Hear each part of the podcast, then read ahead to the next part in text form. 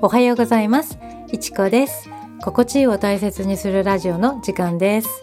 心地よく過ごすための心のあり方など様々なことをお届けするチャンネルです。今日は観葉植物がもたらす不思議な力についてお話ししていきます。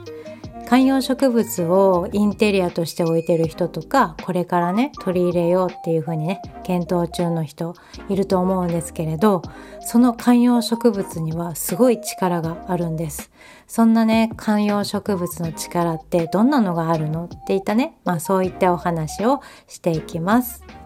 私の家にもいくつかのね観葉植物あります。植物が家の中にあると家の中がね癒しの空間となるんですよね。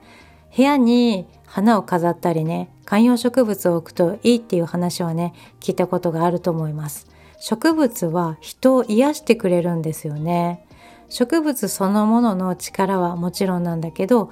そのね色合いとか形からも癒しをね得ることができるんですよね。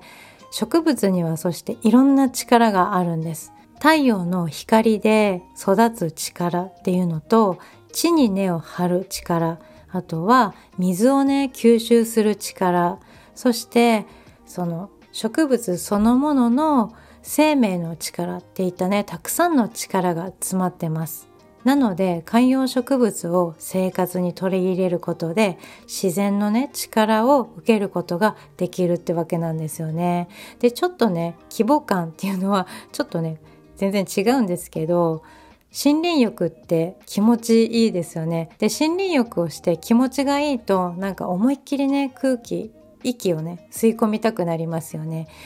っていうかその前に勝手にね深呼吸っていうのをねしてることもあるんじゃないかなって思います。森林浴の効果は、まあ、それもいろいろで緊張とかうつ状態とかあとは疲労とかまああらゆるねストレスとかの改善の他にも活気とか活力っていったねエネルギーの回復を手伝ってくれるっていうのもあるんですよね。心と体の健康状態とかあらゆることを改善してくれるんですよね。森林浴ほどね効果はあるかわからないですけど観葉植物を部屋に置くことでねでそんなにたくさんね置けないと思うので 森林浴っていうぐらいはちょっとねなかなか難しいかなって思うんですけどだけど一つ二つでもそこに植物があるっていうだけで森林浴気分をちょっぴりだけどね味わえるんじゃないかなって思います。なかなか森林浴ができないからこそ自宅でね森林浴気分を味わいたいなって思います。それからね植物はホルムアルデヒドとかそういったね有害物質を除去してくれたりカビの胞子とかバクテリアも抑制してくれるんですよ。植物が多ければ多いほどその効果ってありそうですよね。植物があるだけでなんか空気がきれいになってるっていうなんかそういった感覚って本物だったんですよね。いやこれは本当にすごいなと思いますね自然の力。でサンスベリアって観葉植物あるじゃないですか。あれよくね空気をね浄化してくれるって聞くと思うんですけどそれと同時にねマイナスイオンをたくさん発生してます。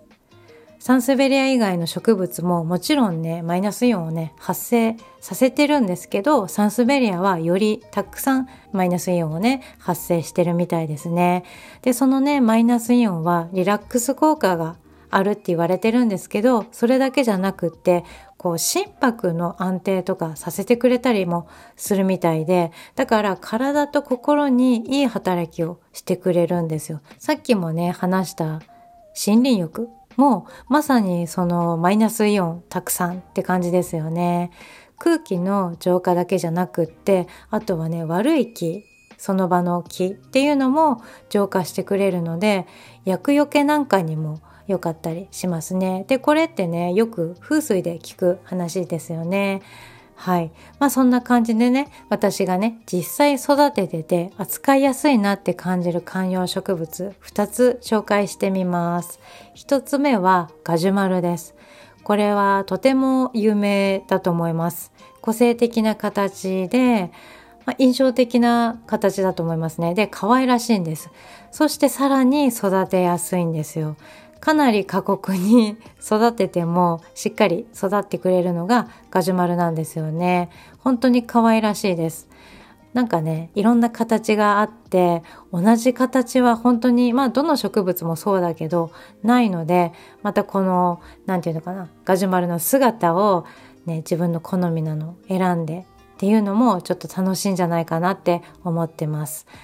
次2つ目はねサンスベリアです。でさっきもねマイナスイオンの時に話したんだけどサンスベリア、これも育てやすいなって感じます。そしてこれもまたまたすごくね、人気だと思います。上にね、シャキーンって伸びる葉っぱのサンスベリアなんですけど、これはあのね、あまりスペースを取らない上の方にね、伸びてるから、横にはあまりね、こう場所を取ったりしないから、ちょっとね、狭いかなっていう場所でも置きやすいなって思います。そしてね、日陰でも育ってくれるような感じなんですよね。だから日当たりがあまり良くないかなっていう部屋でも比較的ね、育てやすいなって思ってます。他にも育ててるんですよね。だけど、この2つは